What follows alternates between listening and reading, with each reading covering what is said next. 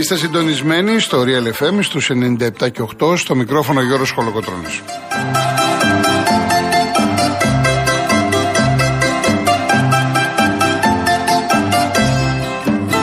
Τηλέφωνο επικοινωνίας 211-208-200. Επαναλαμβάνω 211-208-200. Η κυρία Βάσια Κούτρα είναι σήμερα στο τηλεφωνικό κέντρο. Ο κύριος Γιώργος Τζιβελεκίδης στη ρύθμιση του ήχου.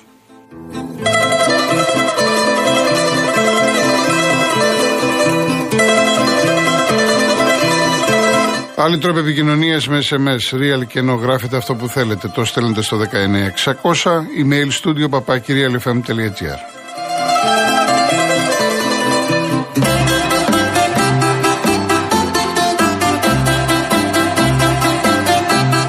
Κυρίες Δεσποινίδε και κύριοι, καλό σας μεσημέρι. Όσοι τώρα ήρθατε στην παρέα μας, χθες διασκεδάσατε, περάσατε όμορφα, χρόνια σας πολλά. Καλή σαρακοστή να έχουμε.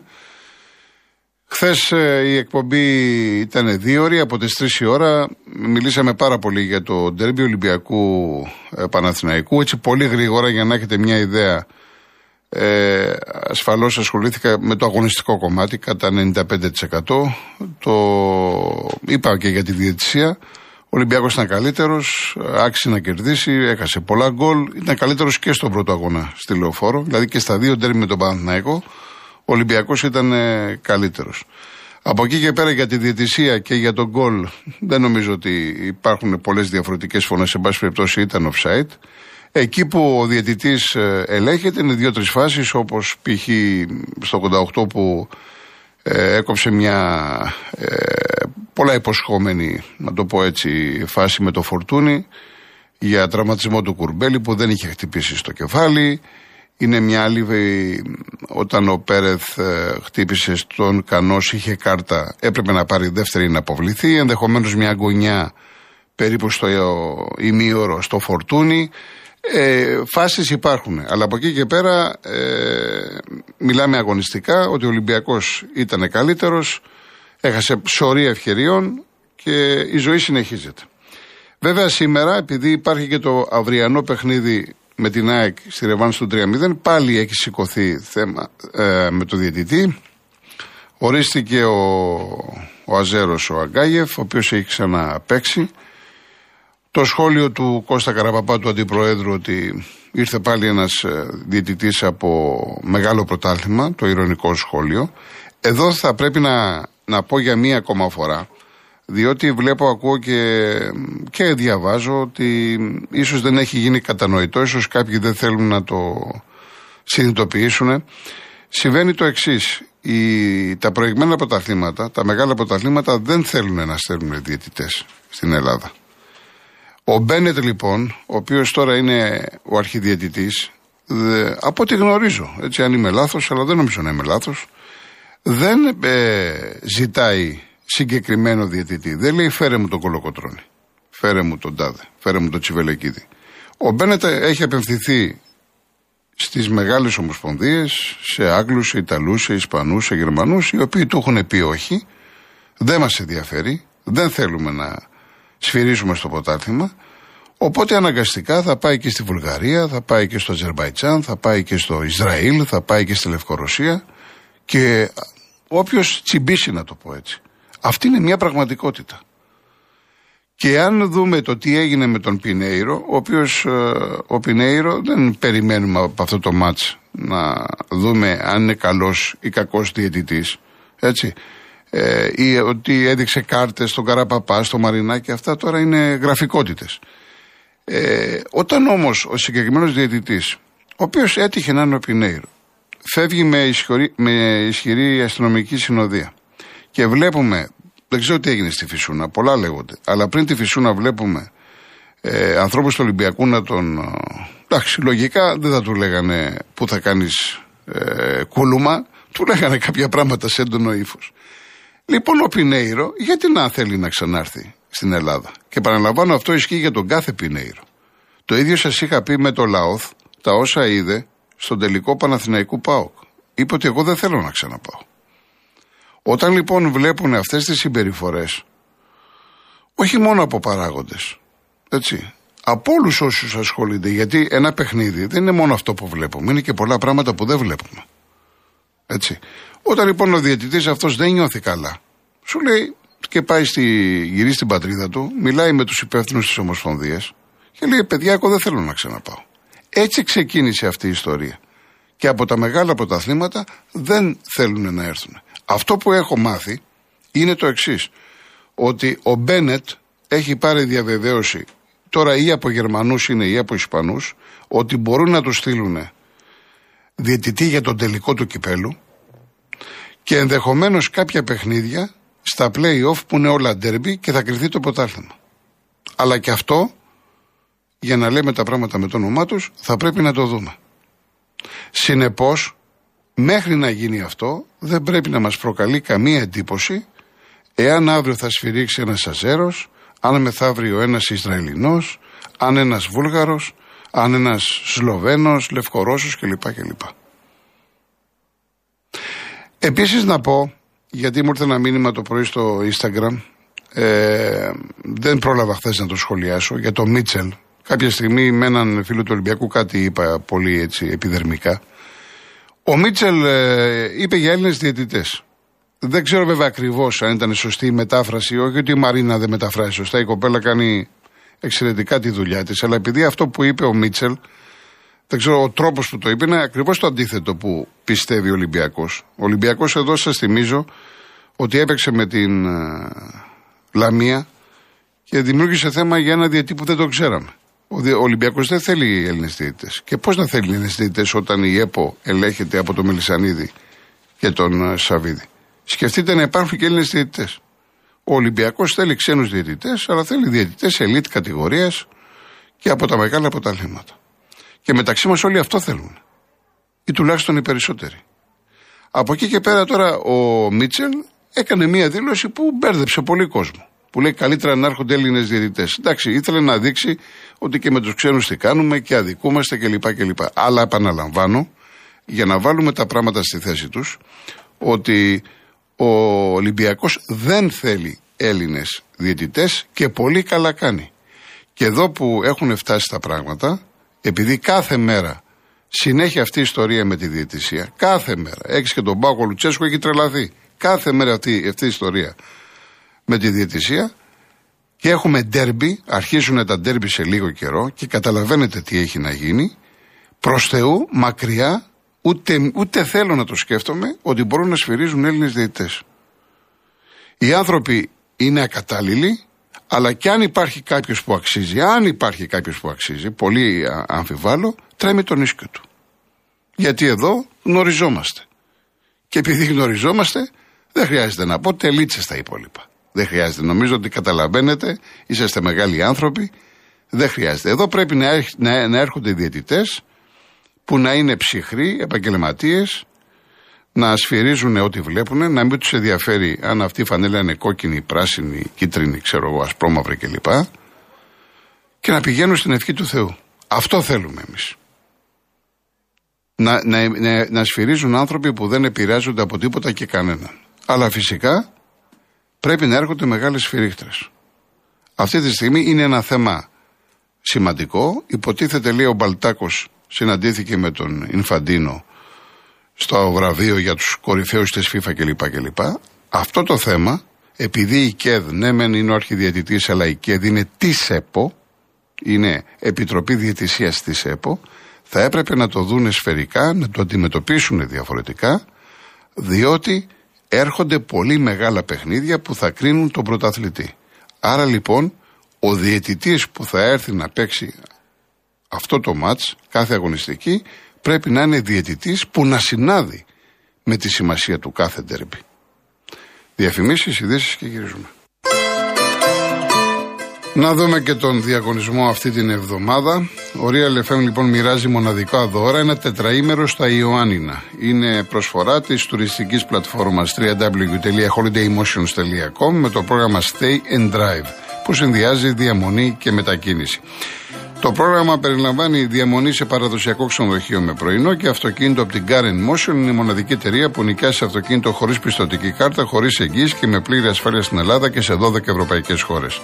Δύο στρώματα profile της σειράς Body Dopy από την Greco Strom και μία τηλεόραση FNU Smart 55 inch. Η κλήρωση θα γίνει την Παρασκευή 3 Μαρτίου στην εκπομπή του Νίκου Χατζηνικολάου. Real κενό το ονοματεπώνυμο και την ηλικία σας στο 19600. Ο ακροατής που θα κληρωθεί και θα απαντήσει σωστά θα κερδίσει το δώρο. MediaTel 1,36 ευρώ ανά SMS με ΦΠΑ και τέλος κινητής τηλεφωνίας όπου ισχύει. Γραμμή παραπώνων 214 214 8020. Δώστε την συγκατάθεσή σας για την επεξεργασία των προσωπικών σας δεδομένων μπαίνοντας στο σύνδεσμο που θα σας σταλεί στο απαντητικό μήνυμα. Αρμόδιος ρυθμιστής ΕΕΠ. Η συμμετοχή επιτρέπεται μόνο σε άτομα άνω των 18 ετών. Η συχνή συμμετοχή ενέχει κινδύνους εθισμού και απώλειας περιουσίας. Γραμμή στήριξης και θεά Α. 210-9215-776. Όρη διαγωνισμού real.gr. Σαν σήμερα το 1903 γεννήθηκε ο Δημήτρης Γκόγκος, ο Παγιαντέρας που τον ήξεραν οι πιο, οι πιο παλιοί. Μιλάμε τώρα για σπουδαίο ρεμπέτη, συνθέτης, ε, τραγουδούσε, είχε γράψει και πολύ ωραία τραγούδια. Και μάλιστα ε, σήμερα έχει γενέθλια και ο Μανώλης Ολιδάκης, είχαμε ακούσει και την περασμένη εβδομάδα, οπότε έκανα αυτό το πάντρεμα, να ακούσουμε το, το Λιδάκι που έχει γενέθλια, να το πούμε χρόνια πολλά, που λέει ένα πάρα πολύ όμορφο τραγούδι του Δημήτρη του Γκόγκου, ο οποίος είχε γράψει και το στίχο και τη μουσική. Και καρτερό.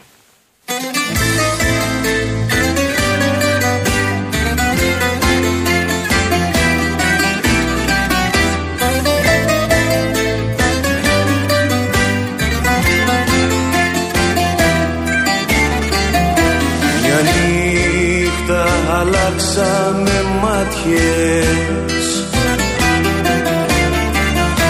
και δώσαμε τα χέρια.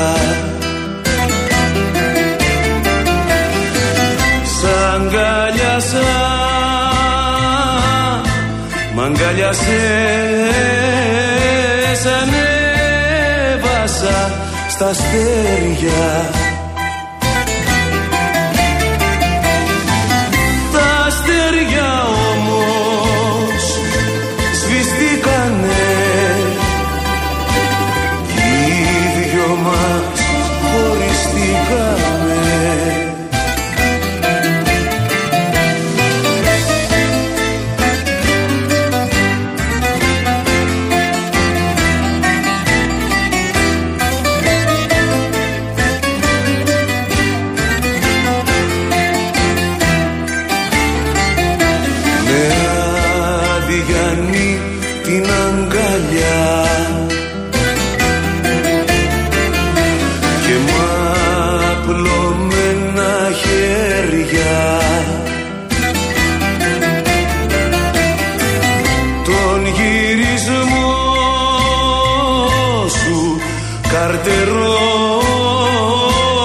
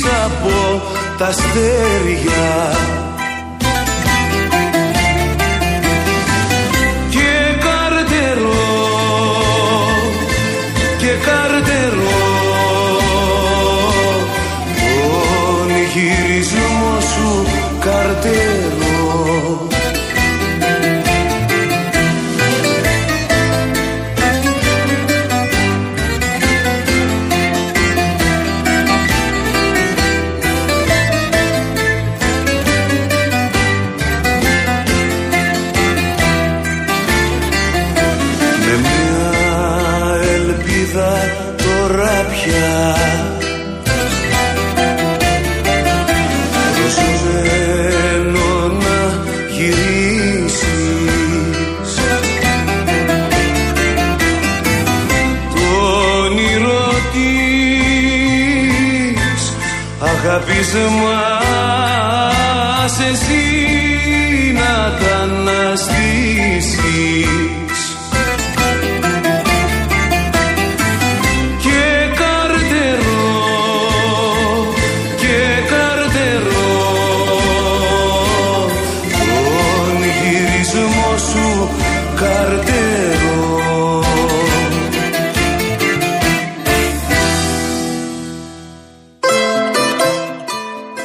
πήρα κάποια μηνύματα σε σχέση με αυτά που είπα εγώ ε, για, το, για τον Ολυμπιακό χθες κλπ. κλπ. Ένα από αυτά ο Θοδωρής που λέει ότι με άκουσε στο YouTube λέει το πρόβλημα είναι δεν μπορούμε να βάλουμε εμείς γκολ. Όλα τα άλλα τα θεωρεί αστεία που έχουν γίνει. Να πω το εξής. Και αυτό είναι η γνώμη μου διαχρονικά, δεν έχει να κάνει τώρα με τον Ολυμπιακό. Ομάδα που κάνει ευκαιρίες, μην τη φοβάσαι. Ομάδα που δεν κάνει ευκαιρίες, τα φοβάσαι. Ο Ολυμπιακός με τον Παναθηναϊκό, μόνο ο Κανό, μόνο ο Κανό βρέθηκε σε πέντε περιπτώσεις που θα μπορούσε να σκοράρει να έχουν δημιουργηθεί προποθέσει για γκολ. Μόνο ο Κανό. Για ένα παίκτη σας λέω. Άρα καταλαβαίνετε πόσες φάσεις έκανε ο Ολυμπιακός. Αυτό που έχει σημασία αυτή τη στιγμή για τον Ολυμπιακό είναι ότι σε ένα μάτς αποφασιστικό, κρίσιμο, καθοριστικό, είχε προετοιμαστεί καλά, τα έδωσε όλα, δεν του κάθισε τον γκολ. Θα μπορούσε να έχει καθίσει τον γκολ και να μιλάγαμε τώρα κάτω από διαφορετική βάση. Και στα δύο παιχνίδια από τον Παναθηναϊκό ήταν καλύτερος. Όπως επίσης θα πρέπει να προβληματίσει τον Παναθηναϊκό γιατί στους αγώνες με τον Ολυμπιακό και στη Λεωφόρο και εδώ, στο Καραϊσκάκι, στον αγώνα που έγινε το Σάββατο το βράδυ, δεν ήταν ο Παναθηναϊκός εκείνος που θα περίμενε ο κόσμος του. Ειδικά τώρα στο Καραϊσκάκι το Σάββατο ήταν φοβικός. Όλα αυτά λοιπόν πρέπει να καθίσουν να τα δουν οι προπονητές. Να δούνε τι θα κάνουν. Μια και έχουμε αύριο τον Ολυμπιακό με την ΑΕΚ, ας δούμε και την προπόνηση σήμερα, θα κάνουν αλλαγές. Ο Μίτσελ θα κάνει αλλαγές αναγκαστικά. Α πούμε, ο Μπά θα παίξει με τον Ντόι, γιατί ο Παπασταθόπουλος αποβλήθηκε. σω παίξει ο τερματοφύλακας ο Τζολάκης. Ε, θα δει τι θα κάνει. Πρέπει να προβληματιστεί λοιπόν ο Μίτσελ ότι ο Μπακαπού, για παράδειγμα, που το παιδί το έχει τον γκολ. Στα ντέρμπι δεν σκοράρει. Ούτε ο Λαραμπή. Δηλαδή στα ντέρμπι τι έχει. Τι, τα γκολ του Ολυμπιακού, ξέρετε ποια είναι, του Χάμες, με τον Μπάουκ, την κεφαλιά και του Μπιέλ, τον Παναθηναϊκός στη λεωφόρο. Δεν έχει γκολ από το Σέντερφορ. Από τα Σέντερφορ τα δύο. Αυτό λοιπόν πρέπει να το, να το δει ο Μίτσελ πώς θα το αντιμετωπίσει. Σαφώς είναι θέμα να δημιουργείς ευκαιρίες και να μην σκοράρεις. Γιατί ενδεχομένως η βαθμολογική θέση του Ολυμπιακού να ήταν διαφορετική. Από πλευράς ΣΑΕΚ, εδώ 100% θα κάνει αλλαγές. Αυτά είναι τα. Ξέρουμε πώς λειτουργεί πλέον ο Αλμέιδα. Έχουμε αρχίσει και τον μαθαίνουμε. Από τους βασικούς, αυτοί που παίζουν σίγουρα είναι ο Σιμάνσκι με τον Αραούχο, γιατί ο Σιμάνσκι έχει κάρτες, δεν παίζει στο Ηράκλειο. Ούτε ο Αραούχο έχει δηλωθεί, δεν παίζει στο Ηράκλειο την Κυριακή. Άρα θα παίξουν αύριο. Από εκεί και πέρα το τι θα κάνει με τα εξτρέμ, με το ποιος θα παίξει ψεύτο σεντερφόρ, αν ε, ο Αραούχο διατηρηθεί στη θέση του. Γιατί έχει τη λύση είτε να βάλει τον Αραούχο στον τερφόρ καθάρισε, είτε να βάλει τον Αραούχο στον ελεύθερο ρόλο και να πει στον Τσούμπερ παίξει εσύ ε, εννιάρι από τη στιγμή που ο Λιβάη έχει πρόβλημα και ο Βαν Φέρτ έχει θελάσει. Καλύτερα να περιμένουμε και τις σημερινές προπονήσεις και αύριο θα πούμε περισσότερα για τον ε, αγώνα αυτό. Λοιπόν, πάμε τώρα σε διάλειμμα.